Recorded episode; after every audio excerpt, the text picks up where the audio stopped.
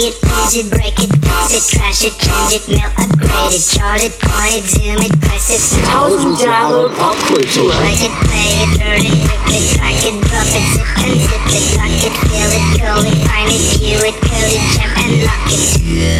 Technologic. Technologic. Einen wunderschönen guten Tag und herzlich willkommen zu 1000 Jahre Popkultur. Podcast Folge Episode 51 mit dem Titel Utopia vs. Dystopia. Roboter KI Chatbots übernehmen die Welt. Ladies and Gentlemen, willkommen zu einer weiteren Folge von 1000 Jahre Popkultur, dem Podcast, der euch durch die Jahrhunderte in der Musik, Film und Unterhaltung führt. Und in die Zukunft. Und in die Zukunft. Heute dreht sich alles um ein Thema, das uns alle betrifft. Künstliche Intelligenz. Tada! Ja. Was haben Roboter und Popkultur gemeinsam? Wie sieht die Zukunft der Musik aus, wenn wir sie von künstlicher Intelligenz produzieren lassen? Wir werden all diese Fragen und mehr in unserer heutigen Folge beantworten.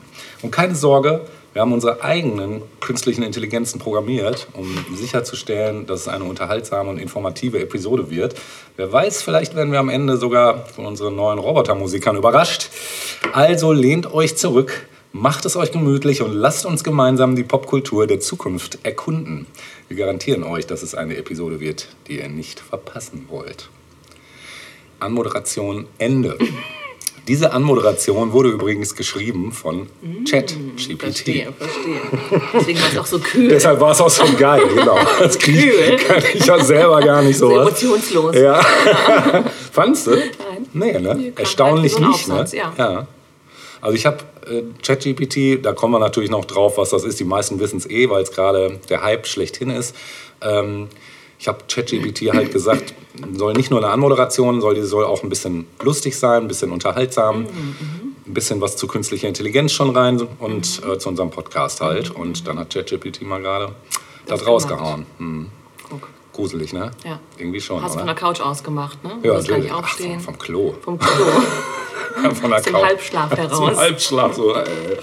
Genau. Ja, ähm, das ist ähm, gerade heißes Thema. Und wenn man es eigentlich genau nimmt, nicht erst seit gerade. Jetzt gerade ist es in aller Munde, weil es ein totaler Medienhype ist, aber Und weil es ein eigentlich. bisschen mainstreamiger Genau, wird, ne? genau. Aber eigentlich ist es schon in den letzten drei, vier Jahren ein Thema. Also gerade das Thema Chatbots, äh, wozu ich gleich noch komme. Naja, und künstliche Intelligenz ist ja im Prinzip seit 100 Jahren Thema in der Popkultur. Richtig, ne? genau. Ganz genau. Ja, was ist denn eigentlich KI? Also, was? Fragst du mich? Ja?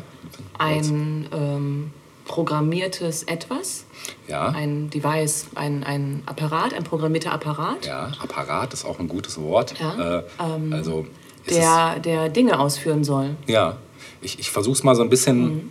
zu definieren. Also es ist im Grunde genommen ein Bereich der Informatik, der sich damit befasst, Systeme und Programme zu entwickeln, die menschenähnliche Intelligenz und Fähigkeiten besitzen.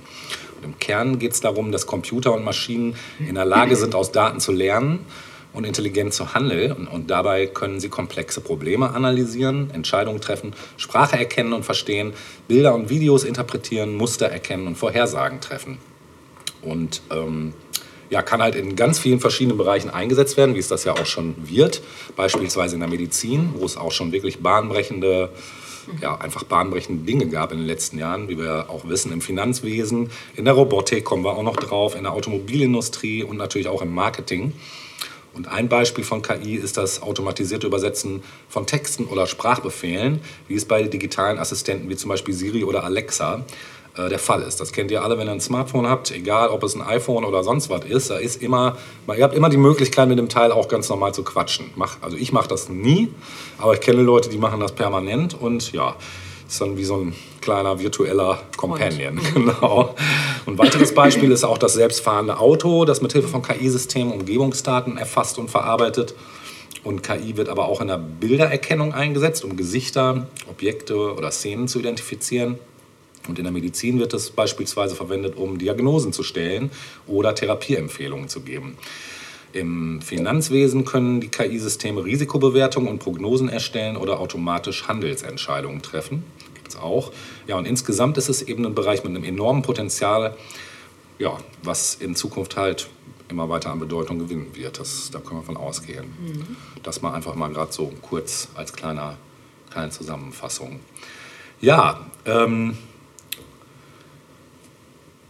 ich könnte weitermachen, ich kann aber auch erstmal übergeben. Können wir machen. Können wir Dann machen. stelle ich mal ein popkulturelles Beispiel vor, Ja, das ist sehr das schön. Thema aufgreift. Ja. Ne? Und ich habe einen Film mitgebracht, der noch relativ aktuell ist, Ja. von 2019 nämlich.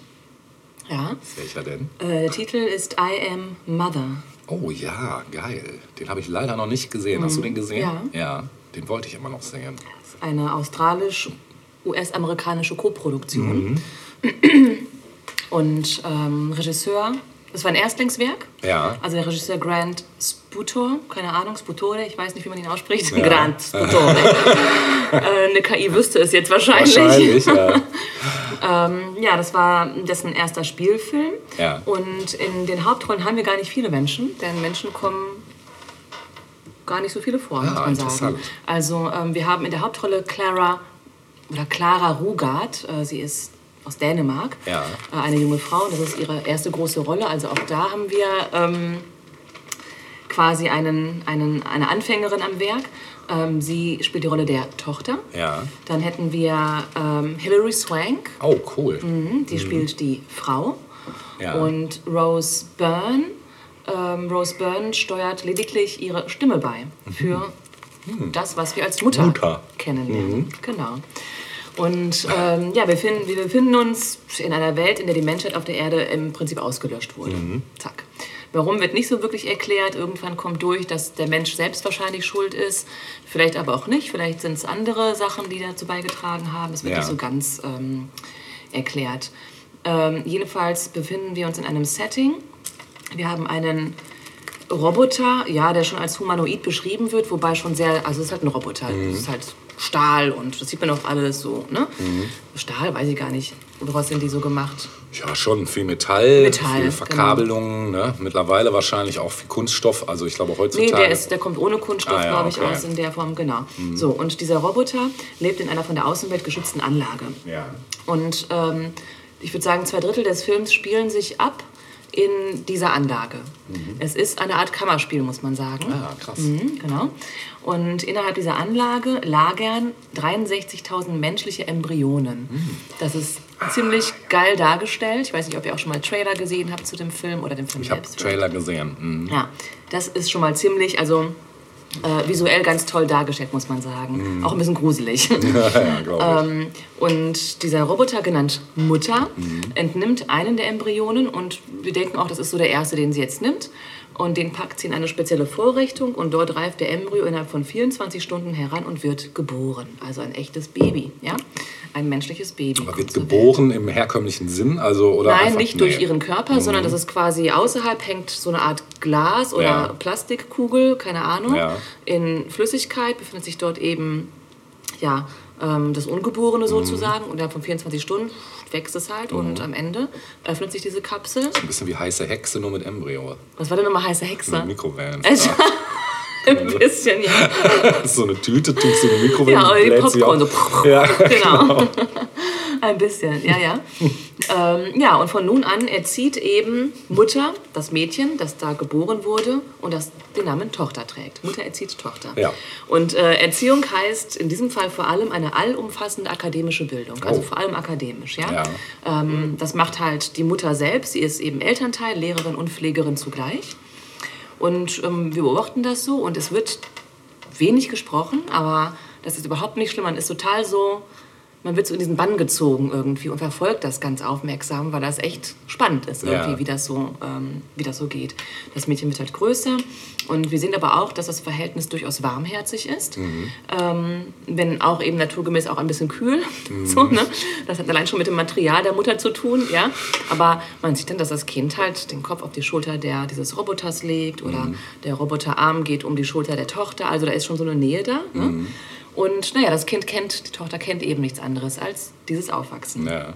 Und ähm, das Leben findet eben ausschließlich innerhalb dieser Anlage statt. Ja. Ja, je älter sie wird, desto neugieriger wird Tochter aber auch und hinterfragt Dinge. Äh, und Mutter antwortet darauf, wie das so eine KI eben tun würde. Also ne, weiß auf alles eine Frage, aber ist nicht so wirklich bereit, auch mal in so, eine tiefere, in so einen tieferen Austausch zu gehen, in einen philosophischen Austausch vielleicht sogar. Ne? Ähm, ja, das Mädchen ähm, hat dann auch Hobbys, also sie tanzt Ballett ähm, oder schaut zum Beispiel auf eine Art Tablet, das ist auch ganz cool gemacht. Sie hat eine Art Tablet in der Hand, aber das ist, also du, der Bildschirm ist, ist wie, wie durchsichtig Ja. und du siehst auch von der Rückseite das, was sich vorne abspielt, Ah, ja. also auf dem Bildschirm. Ja. Das ist total cool gemacht.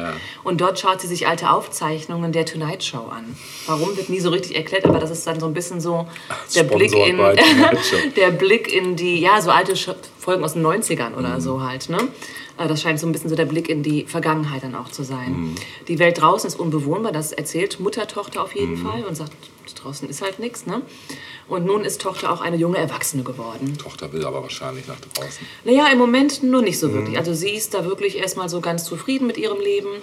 Ähm, eigentlich passt das soweit und die beiden haben nur einander. Ja. Das, ne? ja. Du bist ja auch die Einzige.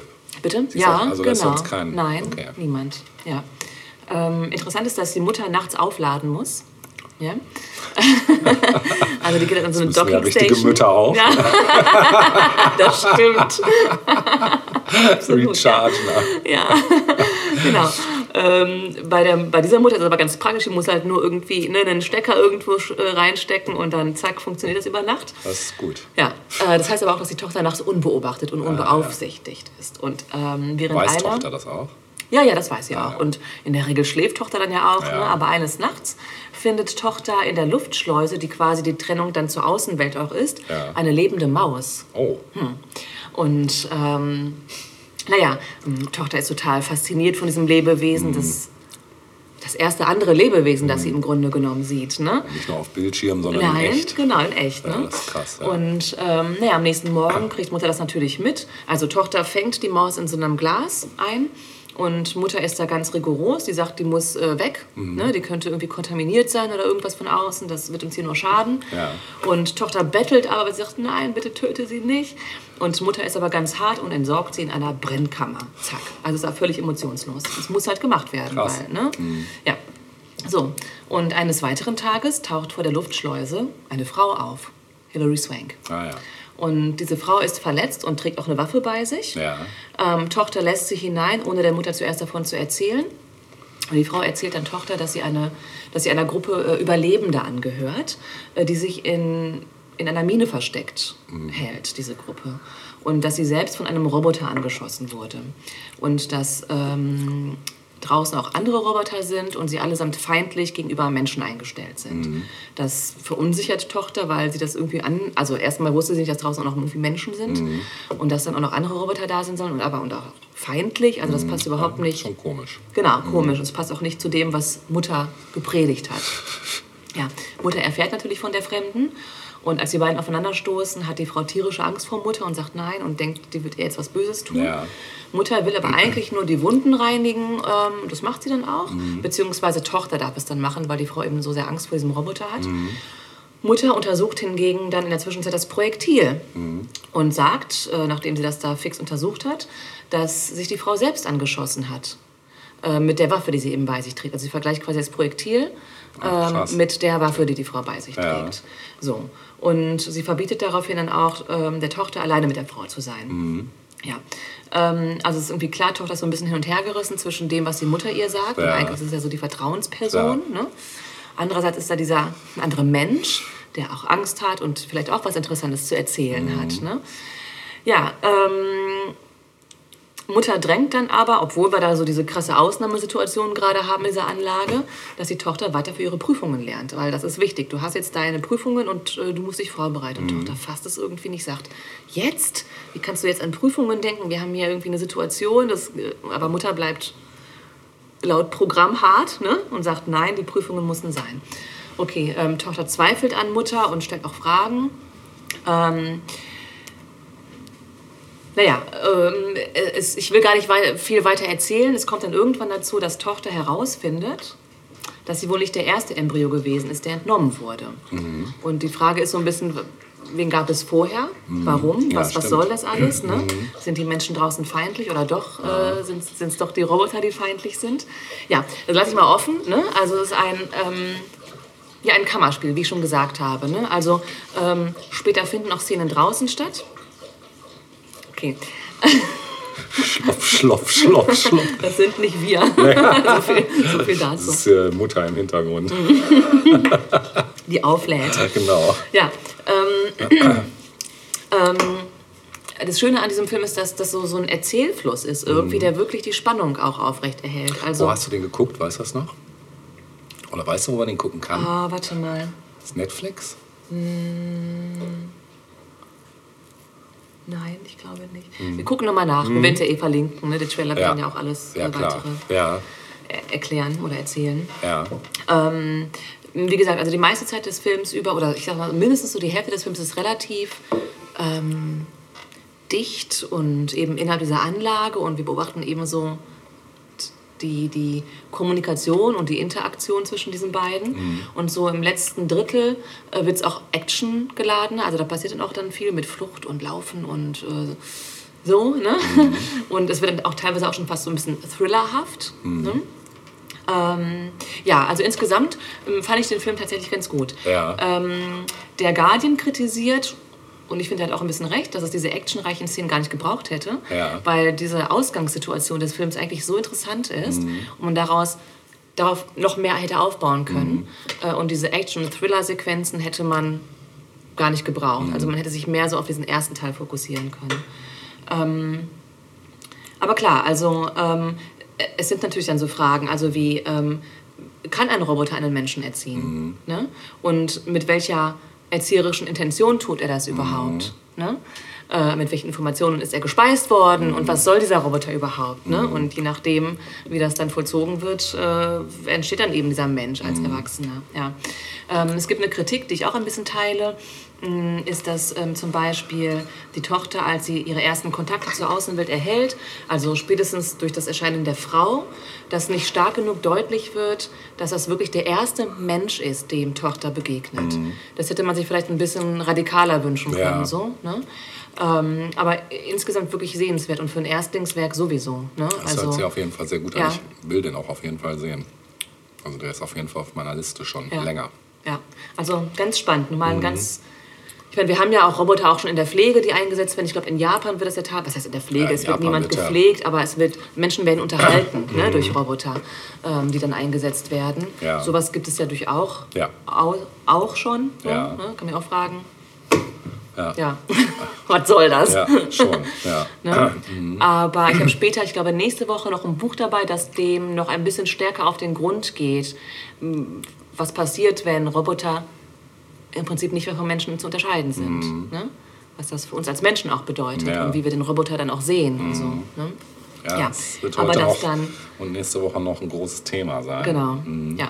Ähm, ja, ich dachte, wir, wir schließen diesen ersten Film mit einem Song von den Shirelles ab. Die haben nämlich ähm, einen Song gehabt, der hieß Mama Said. Ja. Und äh, was könnte besser passen als Mutter sagt? Das hören wir jetzt.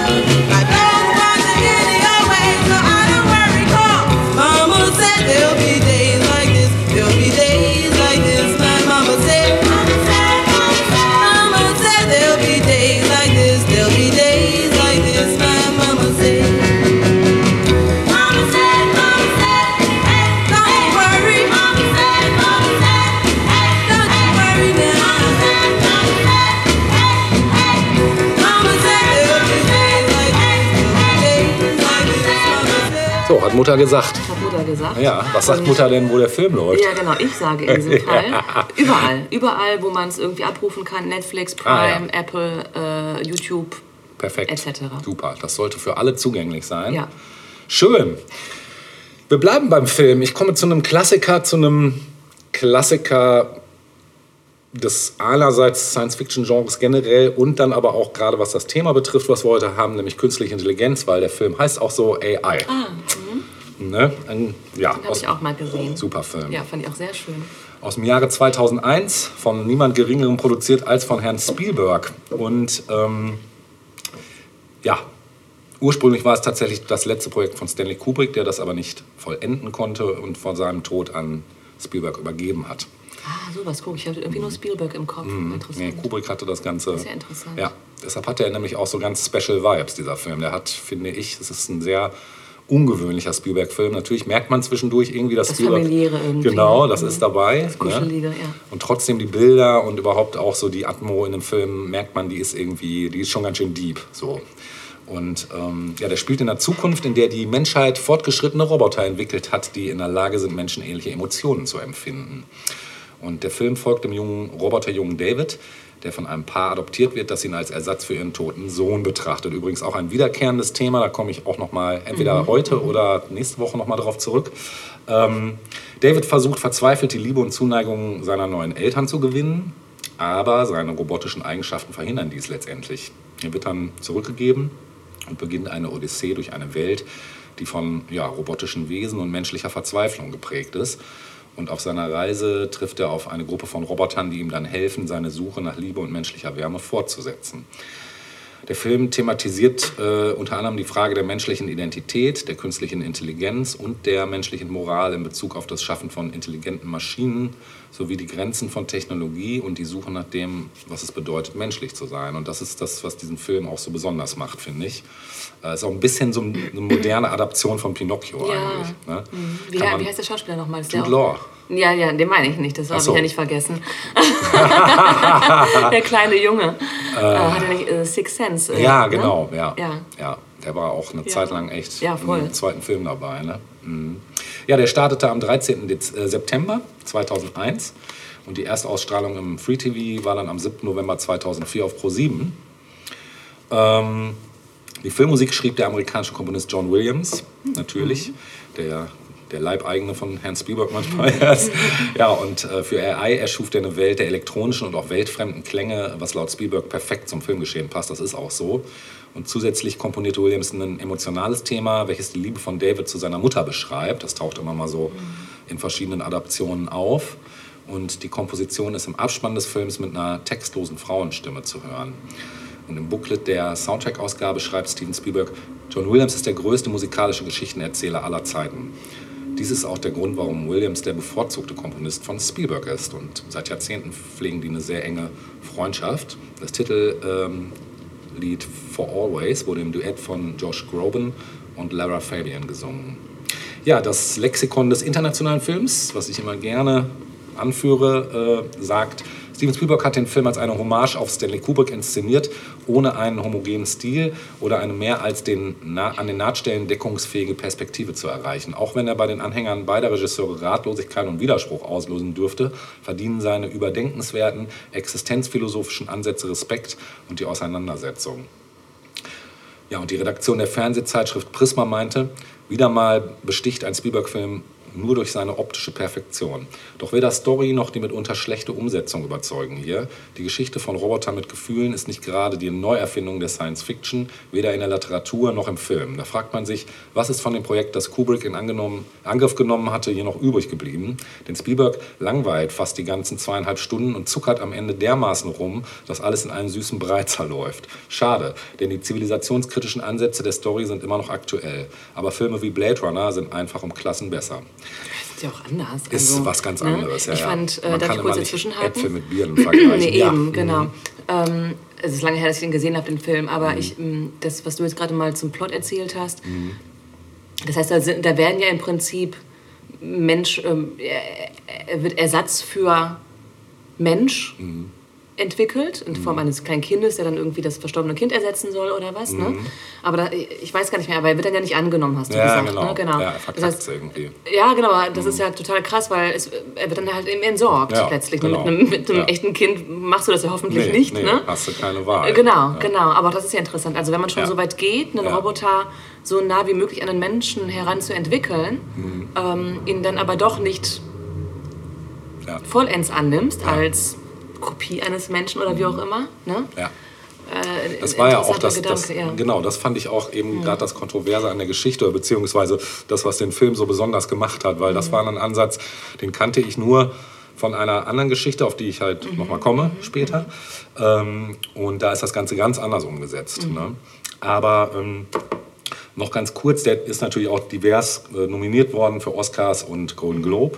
Ähm, Für die Effekte wahrscheinlich auch stark, ne? äh, für Musik Ah, für, ah, ja, und für okay. vi- visuelle Effekte auch, ja, genau. Dann beste Regie nochmal, Golden Globe und bester Nebendarsteller für Jude Law. Und ähm, ja, belegte bei einer Umfrage der BBC äh, zu den 100 bedeutendsten Filmen des 21. Jahrhunderts den 83. Platz. Ähm, ach so, und die deutsche Film- und Medienbewertung in Wiesbaden verlieh dem Film das Prädikat besonders wertvoll.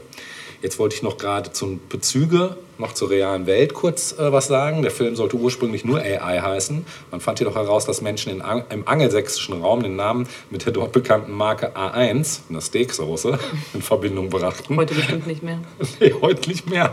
Und daraufhin wurde zum The Titel Artificial Intelligence hinzugefügt. Äh, zur Musik machte Stanley Kubrick nur wenige Vorgaben. Er wollte jedoch unbedingt der Rosenkavalier von Richard Strauss im Film haben. Und das Musikstück wurde dann auch für die Ankunftsszene in Rouge City verwe- verwendet. Im Film stehen die Twin Towers äh, auch noch in der fernen Zukunft. Diese stürzen wenige Wochen nach Fertigstellung des Films ein. Und Steven Spielberg wollte jedoch ganz bewusst äh, diese nicht mehr entfernen oder retuschieren lassen. Ja, im Film sind Roboter zu sehen, denen Gliedmaßen fehlen. Einige davon wurden tatsächlich von Schauspielern mit amputierten Armen gespielt. Hm, Die Figur des Dr. No im Film hat Ähnlichkeit mit Albert Einstein. Im englischen Original wird die Stimme von Robin Williams auch mit einem leichten deutschen Akzent gesprochen. Auf dem Weg zu Dr. No gehen David und Joe an einem deutschsprachigen Plakat vorbei, auf dem techno-erotische Liebesroboter zur Vermietung angepriesen werden. Und der im Meer versunkene Vergnügungspark auf Coney Island wurde mit verkleinerten Modellen in einer Dry-for-Wet-Technik gedreht. Das heißt, die Szenen wurden mit einem, in einem leichten Nebel- bzw. rauchgefüllten Raum im Trockenen gefilmt. Luftblasen oder Fische wurden dann später als Computereffekte hinzugefügt.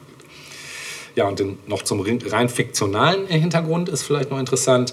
Der Erzähler zu Beginn des Films ist der Anführer der futuristischen Super-Mechas aus der Zukunft, im Abspann auch Specialist genannt. Man hört ihn zum Ende des Films auch im Gespräch mit David. Der Film wird somit aus der Sicht dieser Wesen erzählt. Super-Mechas sind also quasi diese Robot-Mischwesen. Wir kommen auf dieses Wort auch später noch zurück, also Mecha oder Mecha schon mal merken. Der Code des offiziellen Imprinting-Protokolls mit den sieben Prägewörtern lautet Cirrus, Sokrates, Particle, Decibel, Hurricane, Dolphin und Tulip, gefolgt von einem Namen, äh, dem Namen des Kindes und nochmal dem eigenen Namen, also Monica David Monica. Die Wortreihe wurde von Stanley Kubrick geschrieben und unverändert von Steven Spielberg für den Film übernommen. Ja, Professor Hobby hat den Mecha David, also David ist ja selber eben so ein Mecha oder Mecha, ich weiß nicht, Mecha sagt man glaube ich in Deutsch, mh, nach dem Abbild seines verstorbenen Sohns erschaffen. Und dies wird klar, wenn man Fotos des Sohnes auf seinem Schreibtisch sieht und er am Schluss nochmal mit David redet. Der Film erklärt nicht, ob die fremdartig aussehenden Wesen der Zukunft Aliens oder eine späte Mecha-Entwicklung sein sollen. Erst das Bonusmaterial auf der DVD liefert da die Erklärung, dass es weiterentwickelte Mechas sind, die Ausgrabungen auf der Erde durchführen, um ihre eigene Vergangenheit zu erforschen. Ja.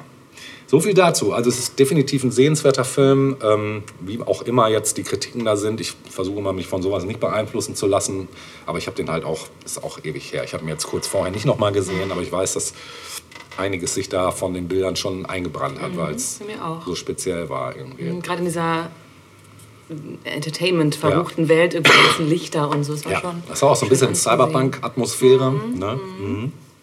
Ja, wir hören ein Lied jetzt von der deutschen Band Frumpy mhm. aus den 70er Jahren mit dem schönen Titel passenderweise Life Without Pain. Mhm. Viel Freude damit. Life without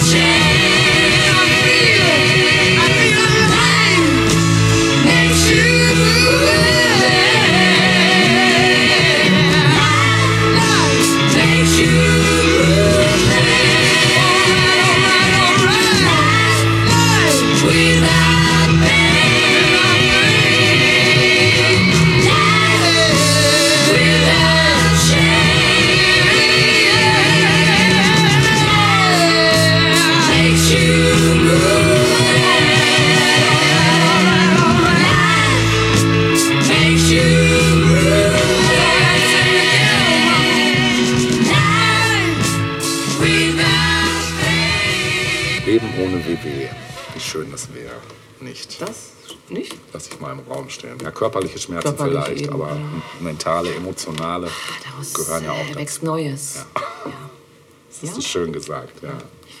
Ja, ähm, reisen wir mal kurz zurück in die 80er Jahre. Ja. Und da gab es äh, einmal so, ähm, ich sag mal, bahnbrechende Filme wie, ähm, was hast du vorhin erwähnt, Blade Runner, Ja. die sich dem Thema angenommen haben. Ja. Äh, ich habe äh, ein bisschen das Gegenteil vielleicht rausgesucht. Also eher so den Mainstream-orientierten ähm, Ansatz. Ja. Erinnerst du dich noch an den Film Nummer 5 lebt? Ja, Natürlich, Ja, klar. Schön. Super Film, Dann kannst du, ja, super Film. Der hat mich damals sehr mitgenommen. guck. Ja. Und wahrscheinlich war er für viele das Tor zu diesem Thema. Ja, glaube ich auch, ja. Also, bis auf alle, die in NRW aufgewachsen sind, werden sich noch an den ähm, WWF-Club erinnern. Da hatten wir auch einen Roboter, Bruno. Ne, das, war das war für mich, glaube ich, der erste Roboter. Ja. Bruno war auch so ein Prototyp-Roboter. Ein bisschen so Samson als Roboter, oder? Bisschen. Samson 2.0. Ja. Ja, ähm, Nummer 5 lebt Short Circuit im Mhm. Englischen, also Kurzschluss. Jup. Genau, eine Science-Fiction-Komödie aus dem Jahre 86. gedreht von John Badham, Badham, ich weiß nicht, wie man ihn ausspricht, Ja. der äh, zuvor auch schon Saturday Night Fever gedreht hat. Aha. Ja, und einen anderen. Das ist ja abgefahren. ja, und einen Film, den du hier auch schon mal vorgestellt hast, nämlich War Games. Mhm. Ja. Krass, Mhm. heftiger Typ. Ja. Und hat danach auch noch irgendwie hier Codename Nina. Echt? Und also ganz viel 80er, 90er Kram noch gemacht. Abgefahren. Sagt einem gar nichts, Voll ne? im Game. Ja, ne? voll im Game, genau. ja. Und in den Hauptrollen haben wir Ellie Sheedy, kennen wir noch Mhm. aus Breakfast Club oder St. Elmo's Fire. Den ich jetzt übrigens demnächst mit meiner Tochter gucke, Breakfast Club. ja, zum ersten Mal. Mhm. Oh. Also ich bin mal gespannt, ob der bei. Ich glaube, die wird ihn lieben. ne? Ja? Das weiß ich jetzt schon. Ja. Deshalb habe ich den auch ganz oben auf der Liste Sehr gepackt. gut, Nachdem wir letztes Wochenende Alien geguckt haben, den Oh. ersten Teil, den sie auch richtig geil Kommen jetzt fand. die Alien aus der Schule sozusagen. Genau. Ja. Komische Leute. Ja, Ellie Sheedy, äh, Steve. Ich habe immer Gutenberg gesagt, aber Mhm. Ja, Steve Guttenberg Gatten- vielleicht, oder ke- Guttenberg. keine Ahnung, ja, kennen wir auch, Police Academy und so weiter, ne? Mhm. Und bitte, ja, ja, zumindest Teil 1, ne? wie viele Teile gab es davon? Ich glaube, eins und zwei Zehn? waren beide cool, ja. Und dann wurde es irgendwann nur noch so ein Aufguss. Genau.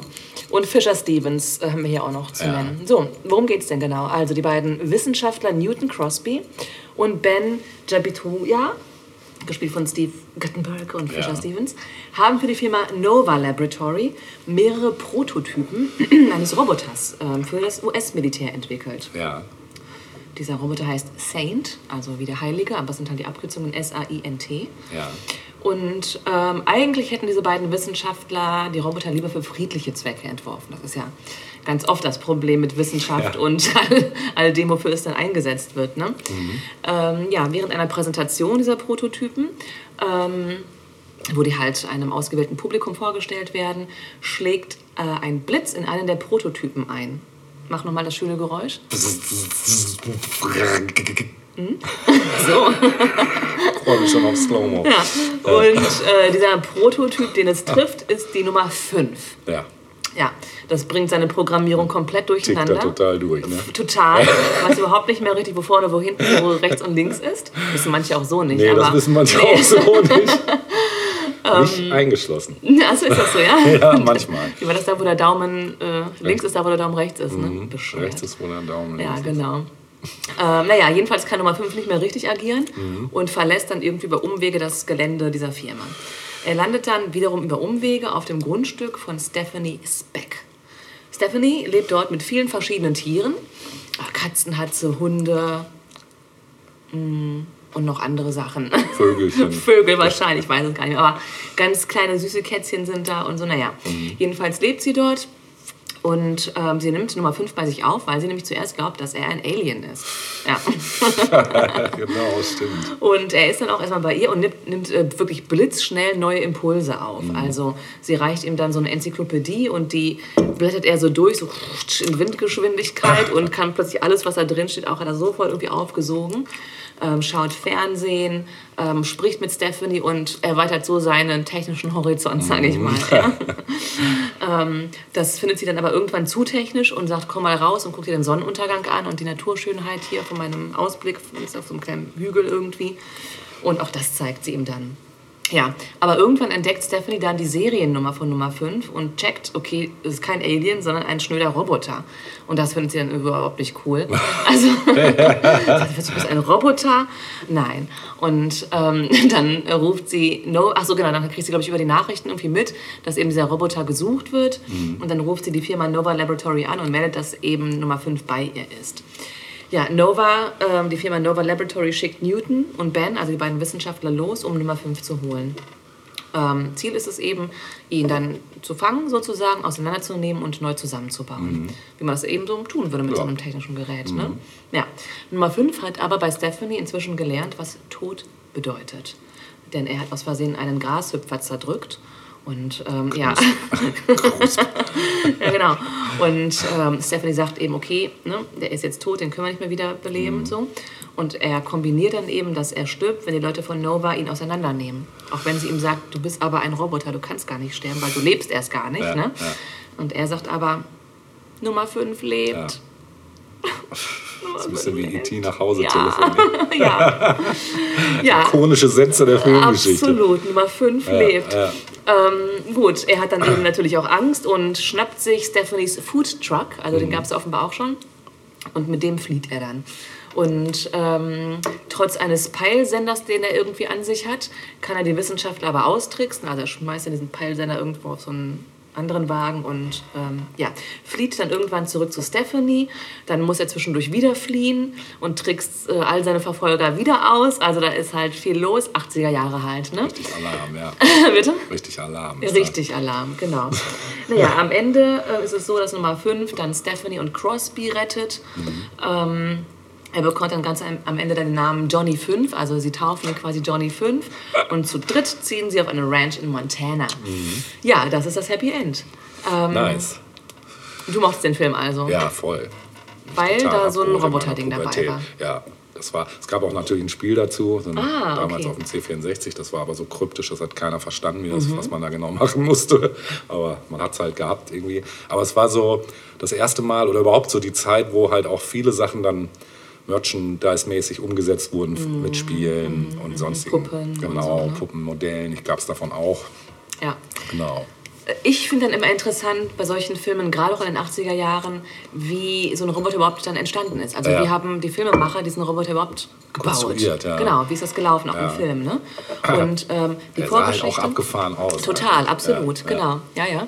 Ähm, die Produzenten, ähm, also die Vorgeschichte zum Film ist die, dass äh, die Produzenten, Produzenten des Films einen Bildungsfilm über Roboter an verschiedene Hochschulen vertrieben haben. Mhm. Und ähm, dafür hatten sie sich im Vorfeld Roboter, äh, Filme mit Robotern angesehen, wie zum Beispiel Star Wars. Ja. Ja? Und ähm, so kam den ähm, Produzenten die Idee, ähm, zu ergründen, wie menschliche Reaktionen auf einen lebenden Roboter wohl wären. Ne?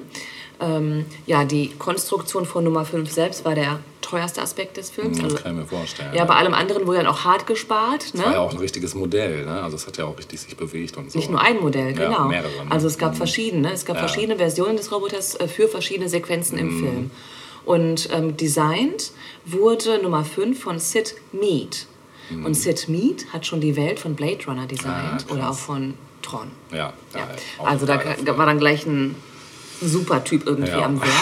Ne? da habe ich auch gedacht, geil, vom Blade Runner zu Nummer 5 lebt. Und Ist weißt du, wo das wieder Abstieg. adaptiert wurde, das Viech? Bei, bei Wall-E, bei dem animierten Richtig, genau. Beziehungsweise ja, der Regisseur von Wally hat gesagt, ja, Mhm. da hat es eine ganz klare Inspiration gegeben. Ja, sieht man ja auch auf den Ja. ersten Blick im Grunde Film. genommen.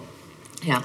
Ähm, und wiederum Sid Mead wurde massiv beeinflusst von den Zeichnungen von Eric Allard, der am Film, was. Mhm. ja, der am Film der Robotics Supervisor war Ja. und die Roboter dann realisiert hat letztlich. Also das Ja. läuft ja alles irgendwie Hand in Hand, die einen zeichnen, die Ja, anderen klar. bauen und so ja. weiter. Ne? Diese Teams dann, ne? Genau, Philip Harrison war der Art Director und ebenfalls Teil eben dieses Teams rund um ja, die Konstruktion des Roboters. Ähm, was dem Regisseur super wichtig war, ähm, ist, dass Nummer 5 keinem anderen Filmroboter ähneln sollte. Also er wollte, er wollte was Neues Hat er erschaffen. auch nicht. Ne? Genau. Ähm, interessant ist aber, ähm, wie, wie dann Nummer 5 quasi zu, zum Leben erweckt wurde. Es gab einen Puppenspieler namens Tim Blaney und der trug einen Spezialanzug, der durch Sensoren mit dem Roboter verbunden war. Das heißt, ähm, Hand- und Armbewegungen des Puppenspielers übertrugen sich auf den Roboter dann. Ah, ist geil, oder? geil. Ja. und das vor 35 Jahren oder wie lange ist das jetzt her? Ne? Ähm, Ja, grob. Ja, Ähm, locker. Ja, ne? Und äh, die Stimme des Puppenspielers war dann auch die Stimme, die äh, Nummer 5 hat. Mhm. Die wurden dann auch, also der Puppenspieler hat in Echtzeit gesprochen, damit es leichter für die Schauspieler äh, gewesen ist. Sonst hätte man halt nachsynchronisieren müssen und so Ja, weiter. klar. Mhm. Ja. 1988 gab es dann einen zweiten Teil, Ja, stimmt. äh, wo dann aber, ich glaube, nur einer der Hauptdarsteller dann noch mitgespielt Ja. hat letztlich. Mhm. Ja, Ja.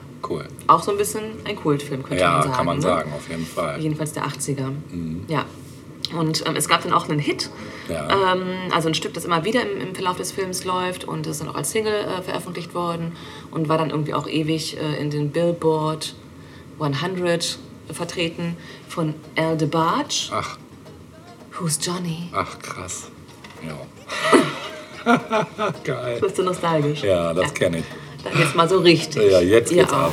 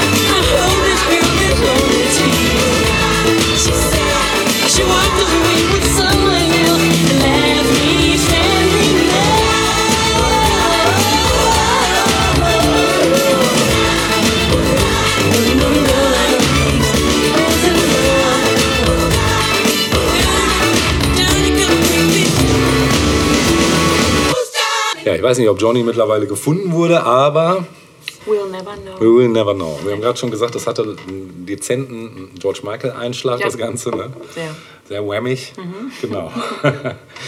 ja, ich komme nochmal auf das Thema ähm, meines ersten Films zurück, grob, weil das, was ich jetzt vorstelle, ist letzten Endes, eigentlich kann man sagen, Inspirationsgrundlage für AI gewesen. Denn es geht um einen, wir springen nach Japan, um einen Manga mit dem Titel Astro Boy.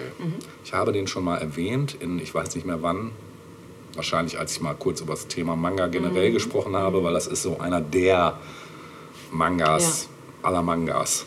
Skaramangas. Genau, und der ist von dem japanischen Zeichner Osamu Tezuka aus den Jahren, jetzt haltet euch fest, 1952 bis 68, also ein prophetisches Werk, kann man wirklich sagen. Es umfasst, umfasst über 2000 Seiten und wurde mehrfach als Anime und Videospiel umgesetzt. Und die erste Verfilmung des Mangas war die erste halbstündige Anime-Fernsehserie und die erste mit fortgesetzter Handlung. Die Story kurz. Tobio, der Sohn von Dr. Tenma, kommt im Jahr 2003 bei einem Verkehrsunfall ums Leben. Da der Professor über den Tod seines einzigen Sohnes nicht hinwegkommt, erschafft er mit Hilfe modernster Technik den Androiden Astro Boy. Äh, im Original Tetsuan Atomu genannt, was so viel heißt wie Eisenarm Atom, Krass. der Tobio ähnlich sieht.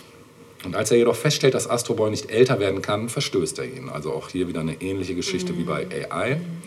Ähm, der Wissenschaftler Professor Ochonamitsu rettet Astro Boy aus einem Roboterzirkus, schenkt ihm Superheldenfähigkeiten und erschafft für ihn eine Roboterfamilie. Astro Boy muss immer wieder schwierige Aufgaben lösen und dabei tritt er Krieg und Unrecht entgegen und kämpft für Frieden. Das so zum groben Plot. Also Astro Boy, so eine Art Androiden-Superheld.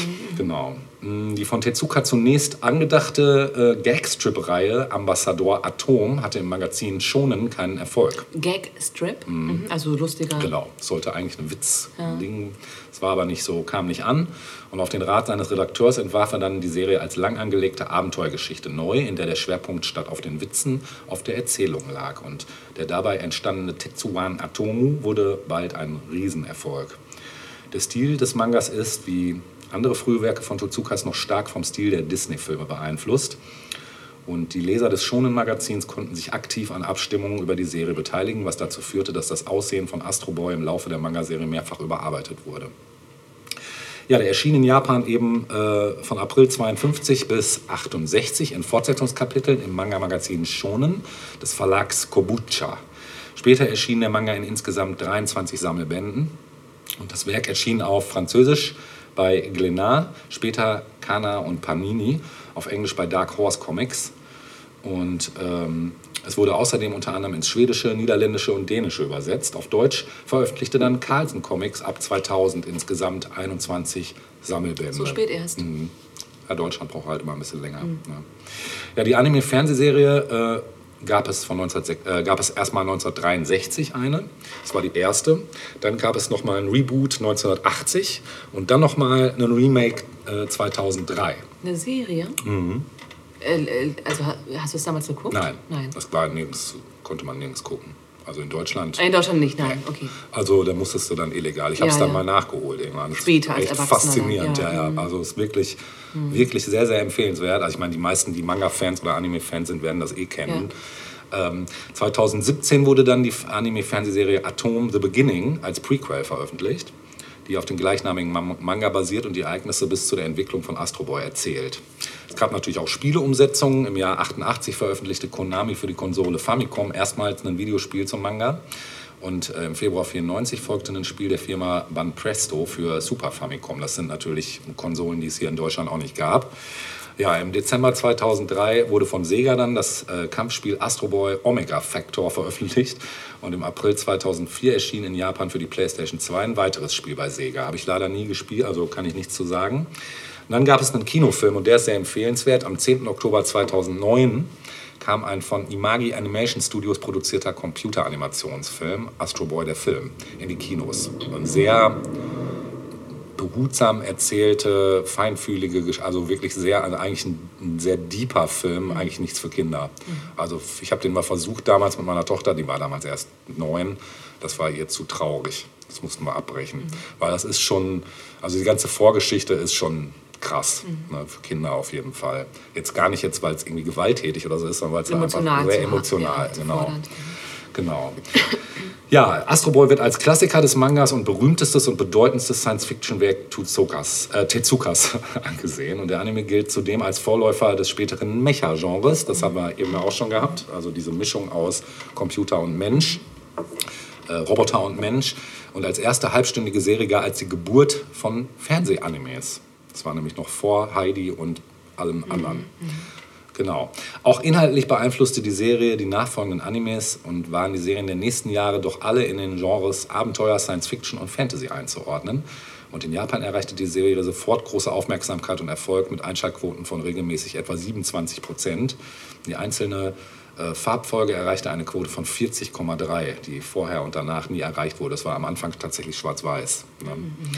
Ja, international ähm, gehörte zum ersten außerhalb Japan veröffentlichten Manga und Anime, das äh, nicht als japanisches Produkt wahrgenommen wurde. Und der Erfolg der Serie in Amerika führte zur Nachfrage weiterer japanischer Serien.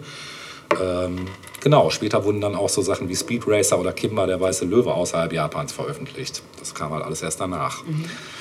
Ja, und äh, achso, Astro Boy wurde 2004 in die Robot Hall of Fame aufgenommen, von der ich auch vorher nichts wusste, dass es auch eine Robot Hall of Fame gibt.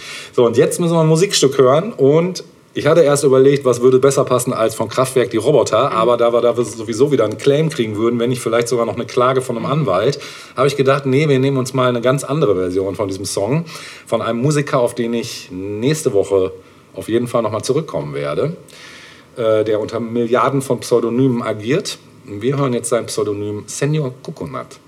Senor Coconut hat nämlich ähm, sich zur Aufgabe gemacht, bekannte Hits aus der Popgeschichte in lateinamerikanischen Klängen zu covern. Und das könnt ihr euch bei Kraftwerk vielleicht gar nicht vorstellen. Genau.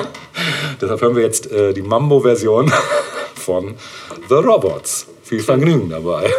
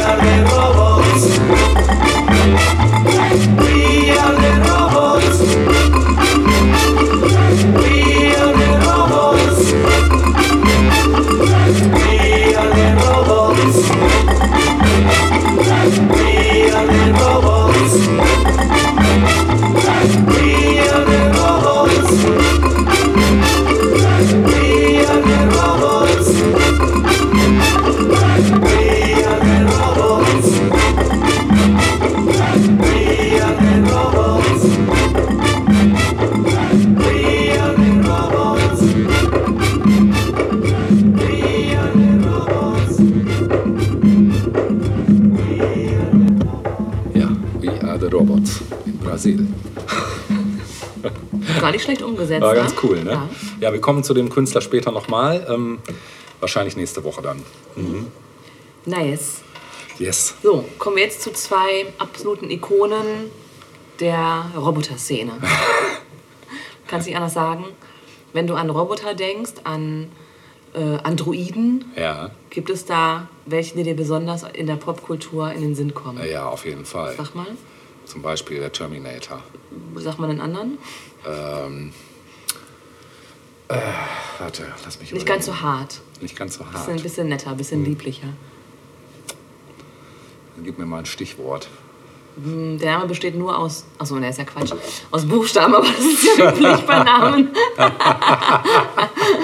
Aus Zahlen wäre seltsam. Ja, Zahlen sind auch vorhanden. Okay. Buchstaben und Zahlen. Ah, Moment. Ähm, boah, pff, nee. Ich sag's dir. Ja.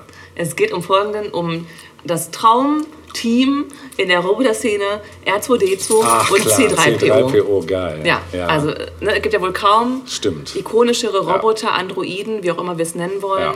als diese beiden. Das stimmt.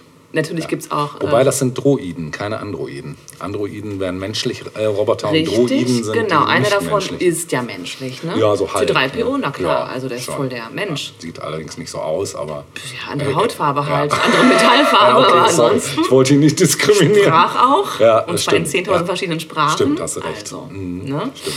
Ja, wir reden natürlich von den beiden Robotern, den Robotern aus der Star Wars Filmreihe. Ja. Ne? Und ähm, da fand ich es immer interessant zu gucken, äh, natürlich auch klar, was wollen die in dem Film eigentlich, ne? aber vor allem auch, wie sind die überhaupt entstanden? Also wie sind die gebaut worden, etc. Und ähm, das ist auch ganz spannend, denn ähm, beide tauchen bereits zum ersten Mal in Episode 1 auf. Also in, in, der, in dem Urteil tauchen beide Mhm. Die auf. sind dabei, genau. Richtig, genau. Mhm. Und ähm, bei R2D2, dann sagst du ja auch nie R2D2. Warum eigentlich Nee, nicht? stimmt. R2D2. R2D2, ja. Das weiß ich, hat sich so ein... Ich glaube, weil Wo sagt man denn wahrscheinlich- 2 eher? Ich glaube, das sagen die im Film auch, in der deutschen Synchro. Ja, und wo in R2D2. Deutschland? Das ist ja auch eine regionale Geschichte Ja, wahrscheinlich, stimmt. oder? 2, ja. Pff, Das hört sich irgendwie so nach Norden an. Norden eher vielleicht, Ja. ne? Mhm. Ja. R2D2.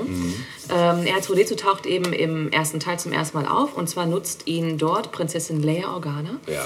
um Obi-Wan Kenobi die Pläne des ersten Todessterns zu übermitteln. Ja, ne? stimmt. Damit dieser sie nach Alderaan bringen kann. Ja. Ja, und nachdem Obi-Wan stirbt, zerstört Luke Skywalker zusammen mit R2D2 den ersten Todesstern. Bumm. Von da an, genau, bumm, von da an begleitet ähm, R2 Luke Skywalker durch die Abenteuer dieser Saga Mhm. hindurch. Genau. Ähm, Best Companion bis zum Schluss, ne? Absolut, bis zum Schluss. Ja, wirklich. Ähm, ja, es gab aber jemanden, der in diesem Roboter steckte. Tatsächlich, ne? ja. Genau, denkt man gar nicht so. Nee. Aber ja, es gibt natürlich auch Menschen, die einfach kleiner sind. Was ne? nicht war nicht Peter Dinklage, ne? Was? War nee, nein, Kenny Baker hieß Ah, der ja. gute Mann. Ja. Äh, der englische Schauspieler Kenny Baker spielte R2D2 in den ersten drei ursprünglichen Star Wars Ja. Und ähm, später wurde dann R2D2 hauptsächlich durch Requisite und CGI dargestellt. Ja. Ja, zuerst sollte ähm, R2D2 ein reiner Roboter sein, also als Ding sozusagen. Mhm. Ja. Aber George Lucas wollte eine menschliche Komponente einbringen, deswegen hat er gesagt, nee, da muss, da muss ein Mensch rein, Mhm. nämlich Kenny Baker. Und ähm, ab 2015, wie gesagt, ähm, da wurde ähm, hauptsächlich CGI genutzt, aber es gab immer wieder ähm, Momente, wo dann eben doch ein Mensch rein musste und da hat es dann Jimmy V übernommen. Ja. Ähm, ja, denn ich glaube, Kenny Baker ist dann auch kurz davor verstorben. Ah, ja, ich. okay. Irgendwie so, ja. Ähm, wer hat ihn entwickelt? Ähm, oder designt? Das war Ralph McQuarrie. McQuarrie. Und Ralph McQuarrie ist wohl eine Ikone, muss man sagen, der Design Kunst für Film. Insbesondere wenn es um Fantasy geht. Und ähm, John Steers hat ihn entwickelt und gebaut wurde er von Piteric Engineering. Ähm, George Lucas wurde wiederum inspiriert ähm, von Akira Kurosawas Film The Hidden Fortress von 1958. Oh, krass. Und ähm, eine weitere Inspiration war der Roboter im Film Silent Running Ja, den kenne ich auch. von 1972. Ja. Ja, es gibt Geil. noch einen Hintergrund zum Namen R2D2, also wie kommt man überhaupt darauf? Finde ich auch ganz witzig. Und zwar entstand dieser Name bereits während der Dreharbeiten zu Lukas früherem Film, den wir hier auch schon mal besprochen hatten, American Graffiti. Ja. Ähm, dort war nämlich der Tonmeister Walter Murch ähm, tätig und der kürzte während der Dreharbeiten ähm, mh, den technischen Kram irgendwie ab und statt zu sagen Real 2, Dialogue Track 2, hat er einfach gesagt R2, D2. Ja? Und George Lucas hat während der Dreharbeiten bereits am Drehbuch für Star Wars gearbeitet Ja. und war kurz weggedöst während der Dreh, ich meine, während, während seines eigenen Films kurz weggedöst, ja, okay. War wohl nicht so War spannend. wohl nicht so spannend, genau. Wahrscheinlich waren es die letzten Touch-Ups oder so, ja. Ja. Und ähm, wurde dann kurz wach, als er eben dieses R2D2 hörte und fragte, was es denn zu bedeuten hätte. Mhm. Und äh, fand dann, dass dies ein toller Name sei. Ja. Äh, und hat den deshalb übernommen. Geil. Bisschen lustig. Ja, es wurden auch hier verschiedene Modelle gebaut, also ähnlich wie bei Nummer 5 lebt. Ja. Ne? Und ähm, einige wurden eben auch nicht nur durch Kenny Baker als Kostüm benutzt, sondern eben auch durch Fernbedienung gesteuert. Also Ja. je nachdem, wie es halt Ja. notwendig war. Ne? Ja, sein äh, Best Buddy C3PO taucht ebenso wie äh, R2D2 im ersten Teil auf. Stimmt. Er ist ein humanoider Roboter und ähm, die Story ist ja die, dass beide zu Beginn des Films bei Luke Skywalker landen. Ja, genau. Ne? Ja. Und in den spät, späteren Prequels erfährt man dann, dass er von Anakin ähm, Skywalker, also dem späteren Darth Vader, und Vater von Luke Skywalker gebaut wurde, als Anakin noch ein Kind war. Ja. Ne? Und ähm, ja, die Rolle von diesen beiden Robotern ist die, dass sie eben ähm, in kniffligen Situationen weiterhelfen. Ja. Ne? Wenn sonst keiner weitere äh, Lösungen kennt, dann sind Ja. die beiden irgendwie zur Stelle Und und, sie sorgen für Humor. Humor, genau. Ich wollte gerade sagen, Comedy-mäßig so ein bisschen Richtig. dick und doof. Ne? Ja, ein bisschen, genau. ja, wobei bei Dick und Doof keiner wirklich schlau war. Nee, Ne? Stimmt. Ja. Doof und doof war es Doof und dämlich. Doof und Dömer, ja. ähm, ja, und C3PO wurde von Anakin als Protokolldroide entwickelt. Mhm. Das heißt, er unterstützt bei Umgangsformen, Bräuchen Mhm. und Übersetzungen. Er sagt von sich selbst, dass er sechs Millionen Formen der Kommunikation fließend beherrscht. Sechs Millionen, das ist schon nicht schlecht. Mhm. schon ne? krass, ja. genau. Und ähm, ja, auch im C3PO steckte ein echter Mensch. Ja. Ja, nämlich der Schauspieler Anthony Daniels, der den Roboter in elf von zwölf Star Wars-Filmen gespielt hat. Und äh, Daniels Interesse für die Rolle wurde voll, also er hatte bereits vorgesprochen und es war irgendwie auch klar, okay, das wird was, aber so richtig ähm, Interesse bekam er an der Rolle, als er ein, Kur ein Konzeptdesign des Druiden eben von Ralph McQuarrie gesehen Ja. hat, ne, weil das eben so toll gezeichnet war. Hat ja auch ein bisschen Ähnlichkeit mit dem Roboter aus Metropolis. Richtig, absolut. Ne? Ja, so ganz klar. Also es wirkt wie ein entfernter Cousin. Ja. Gar nicht so entfernt. Nö, gar nicht so. Wie, Schwippschwager. wie ein Schwimmschwager, genau. ja, genau. Und ähm, eben dieser Ralph McQuarrie ist, man muss es wirklich sagen, der Mastermind ähm, hinter der Star Wars-Welt. Also all das, was da erschaffen wurde, visuell, so krass. geht auf das Konto von Ralph McQuarrie. Mastermind, Ähm, ja. Absolut. Also Ralph McQuarrie, da gibt es auch noch Zeichnungen online, können wir auch verlinken. Ja. Das krass. Also ein Comic für sich selbst im Grunde genommen, wenn man sich Ja. das so anguckt. Ähm, Kurz noch ein Tipp von mir für die Nerds und Geeks unter Ja, euch. Es gibt R2D2 auch mittlerweile als Entertainment-System zu kaufen. Man kann den also in Lebensgröße für zu Hause halten. Dann ist das gleichzeitig die Stereoanlage. dann geht der. Kopf auf und da kann man die Platte drauf tun wahrscheinlich. Nee, das ist der Platte nicht CD-Laufwerk Also- hat er. Er hat halt einen Beamer eingebaut. Man kann also Filme darüber gucken. Und das Ding fährt auch durch die Gegend, wenn man möchte. Kann auch putzen. Macht Lichtstimmung und so. Ich weiß gar nicht, ob der auch so Reinigungsfunktionen hat. Also der kostet halt eine Menge Geld. Ja. Aber also wenn man es mal Krass. über hat, könnte man sich überlegen, so ein Ding ja fürs. Zuhause zu Ja. holen. Ja. Wäre auch lustig, so ein R2D, äh, hier so ein, so ein C3PO zu haben, Jo. der einem irgendwie den Kaffee morgens Ja, bringt. genau. Der oder- einen weckt morgens, Ja. abends zudeckt. Ja. Bitte stehen Sie auf, Master. Master Luke, Sie Master müssen Luke. aufstehen. Genau, Sie müssen Zur aufstehen. Arbeit. Ja, Der Zug weg. kommt gleich. Ja, der Zug kommt gleich. genau.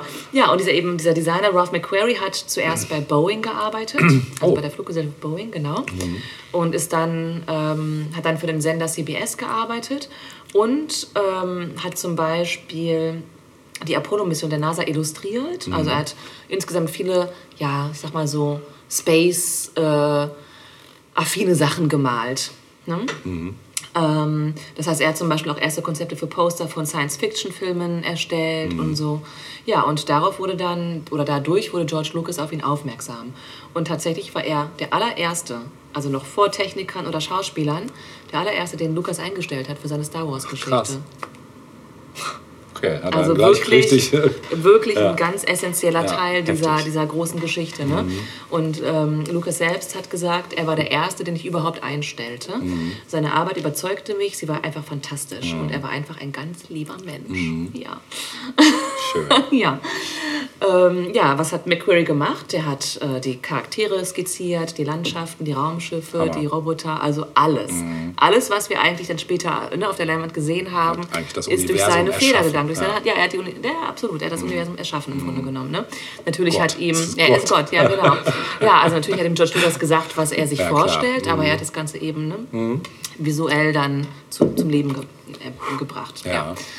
Ähm, genau, er hat sich außerdem überlegt, dass Darth Vader einen schwarzen Umhang haben sollte und einen Helm. Also das Aussehen von Darth Vader geht auch auf sein Ja, Konto. krass. Auch, dass Vader röchelt, Ja. ne? war auch McQuarries Idee. Bitte? Ja, ja, aber das ist, kam nicht von George Lucas, Nee. sondern von ihm Ja, halt. ja. Ne? Das ist total abgefahren. Ja, das ist krass.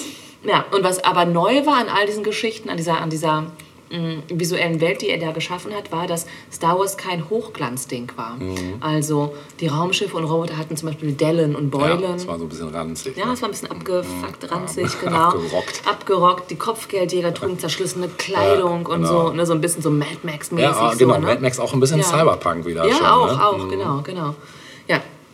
Ähm, das heißt, letztlich hat Macquarie Lukas Fantasien zeichnerisch umgesetzt. Mhm. Ne? Und daraufhin konnte Lukas wiederum seine eigene Filmwelt erschaffen. Mhm. Ähm, als dann Ende der 90er Jahre klar war, es soll drei weitere Teile geben, also die Prequels, Mhm. ähm, hat er sich ähm, ja, hat, er, hat es abgelehnt, daran mitzuwirken. Er hätte es zwar gekonnt, wurde natürlich auch gefragt, aber hat Nein gesagt, denn er sah seine Arbeit als vollendet an. Mhm. Geil. Ja. ja, also ich finde, das sind so Ja, krass. Sehr cool. Roboter, ohne die man nicht kann. Nee. Roboter, die den Begriff Roboter Auch nette. definieren. Ja, helfende. nette Roboter. Ja. Ja. Liebe Roboter. So richtige Freunde Ja. halt. Ne? Genau. Und äh, du hast John Williams ja auch schon erwähnt heute. Und er ähm, er hat ja eben nicht nur mit Spielberg viel gemacht, sondern eben auch für Star Wars die Musik gemacht. Mhm. Und ich habe mich für ein, äh, ein Stück entschieden. Wir hören jetzt gleich John Williams. Cool. Ja, äh, es kommt ja auch eher selten vor, dass wir hier instrumentale Stücke haben mit. Ja, Habe ich auch noch im Angebot, aber Instrumenten. nächste Woche dann. Ja, okay. Auch von John Williams? Oder? Äh, nee, ah, okay. nein. okay. Und ich habe mich für ein Stück entschieden ähm, aus, der, aus dieser Prequel-Reihe, die, glaube ich, von vielen nicht so gemocht wird.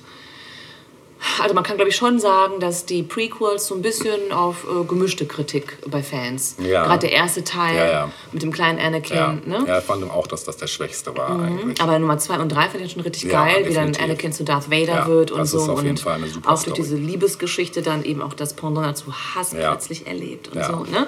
Und ähm, aus dieser, aus, äh, ich glaube im zweiten Teil wird das Thema zum ersten Mal aufgegriffen äh, mit dem Namen Across the Stars. Es ist das Love-Theme von Star Wars Attack of the Clones, Ja. John Williams. Das hören wir jetzt. Ja. Oh, schön. Dann zieht euch mal warm an.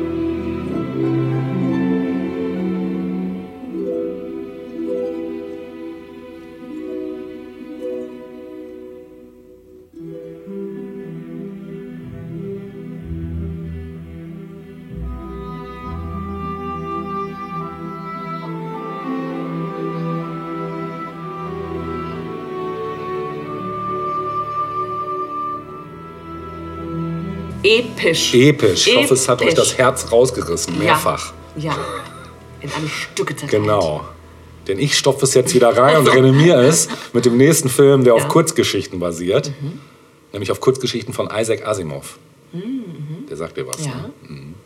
Es geht natürlich um den Film, der auch das Wort Roboter schon im Titel trägt, nämlich I, Robot. Mhm, Das ist nämlich ein Film aus dem Jahr 2004.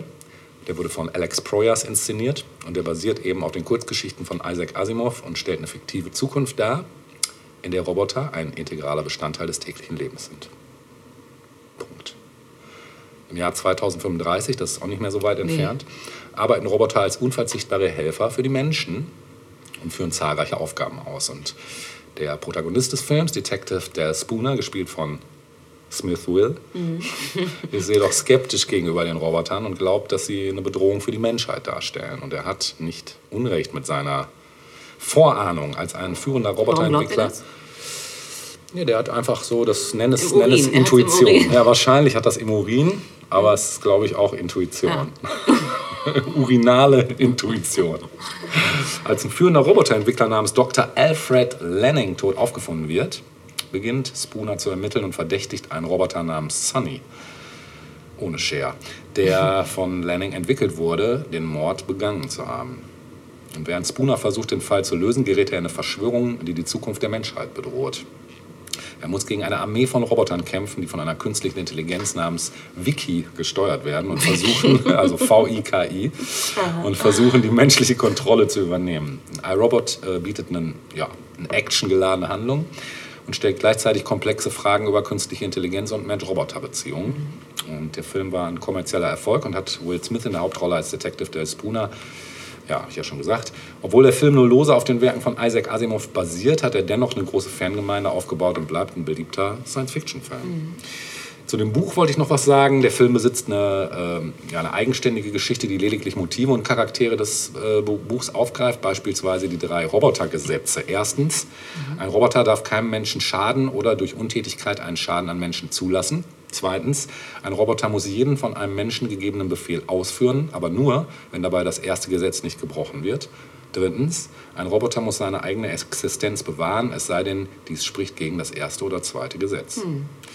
Im Buch werden in mehreren Kurzgeschichten Fälle aufgezeigt, in denen Roboter sich scheinbar willkürlich oder falsch verhalten, wobei am Ende jeder Geschichte dann klar wird, dass die Roboter sich nicht logisch Wie falsch. heißt denn die, wie heißt die Vorlage? äh, warte, das kommt gleich. Ah. Ähm, kommt sofort. Könnte man ja auch mal lesen. Ja, ja, definitiv. Ähm, wie heißt auch iRobot? Ich, Roboter? Ja, ich Robot. Ich, Robot. Ich, ich Robot. iRobot. Ähm, wo war ich? Ja, aufgrund ihrer Logik gelangen die jedoch manchmal zu anderen Schlussfolgerungen, diese Roboter, und haben logische Konflikte durch für sie widersprüchliche Regeln, schätzen die Wertigkeit eines Wesens über das andere anders ein und interpretieren Vorgaben anders als von den Menschen gedacht. Und das Buch ist somit eher eine Art Abhandlung über die Auswirkungen der drei von Asimov entwickelten Gesetze. Die Roboter sind zwar schon sehr nah an künstliche Intelligenz, überschreiten diese Grenze jedoch im Buch selten und wenn doch, dann nur sehr subtil. Im Gegensatz dazu sind in dem Film, dem Robot Sunny, Emotionen einprogrammiert. Und ein weiterer Unterschied ist, dass im Buch Roboter auf anderen Planeten eingesetzt werden. Im Film hingegen findet die Handlung nur auf der Erde statt. Und in iRobot sind einige Verweise auf Kurzgeschichten aus dem Buch enthalten, beispielsweise eine Szene, in der Dr. Calvin die Befragung von 1000 Robotern vorschlägt, von denen einer lügt. Das ist äh, dieses Thema der Geschichte kleiner verlorener Robot. Little Lost Robot. Ja, das Lexikon zitiere ich mal wieder. Visuell attraktiver Science-Fiction-Krimi mit routinierten Action-Szenen. Durch die oberflächlichen Handlungskonstrukte vergibt der Film freilich die Chance, eine spannende Utopie über die Bewusstseinskrise einer neuen Robotergeneration und ihr gefährliches Konfliktpotenzial im Sinne Isaac Asimovs, des Autors der Vorlage, filmisch überzeugender umzusetzen. Der Film, ich fand ihn gut, aber das stimmt schon, der Film hat auch Schwachstellen. Welche denn? Ja, also das, was hier schon stand. Also es ist manchmal so ein bisschen viel der, der Action geopfert worden, wo halt ein bisschen mehr hätte Tiefe handlungstechnisch passieren können. Ne? Aber wie das dann immer so bei Blockbustern halt ist, ne? du brauchst immer die, die Popcorn-Fraktion will halt auch Ja. Futter, außer Popcorn. Ne? Ja, der Zen- Zentralcomputer im Film heißt Wiki, eine Abkürzung für virtuelle interaktive kinetische Intelligenz. Im englischen Original Virtual Interactive Kinetic Intelligence. Der Firmenname im Film ist auch der Name eines realen Unternehmens, US Robotics. Dieses wiederum wählte seinen Namen nach Isaac Asimovs Vorlage. Und ursprünglich sollte Smith einen Hip-Hop-Song zum äh, Film beisteuern, wie er es auch bei Men in Black oder Wild Wild West getan hatte. Smith entschied sich aber dagegen, weil er Sehr schlau. fürchtete, damit dem Film seine Ernsthaftigkeit Ja. zu nehmen. Hat er gut gemacht. Hat er gut gemacht. Ne? Ja, wir enden jetzt auch mit einem Song, auch unseren ersten Teil. Äh, dieser Song kommt von einer, von einem, ja, einem Projekt, was ich auch schon in der Vergangenheit mal hatte, nämlich dem Alan Parsons Projekt. Der hat nämlich auch die Literatur von Isaac Asimov aufgesaugt und ein Konzeptalbum mit dem Titel I, Robot produziert. Aber bereits in den 70ern. Eigentlich glaube ich sogar Ende der 60er schon. Glaube ich, eine der ersten Platten von Alan Parsons. Und wir hören auch den gleichnamigen Track jetzt, I, Robot. Mit dem verabschieden wir uns von euch aus. Episode 51 mit dem Titel Utopia vs. Dystopia. Äh, ja. Roboter, KI, Tempos und Konsorten übernehmen die Welt. Macht es gut. Bis zum nächsten Mal. Auf Wiedersehen. Auf Wiedersehen.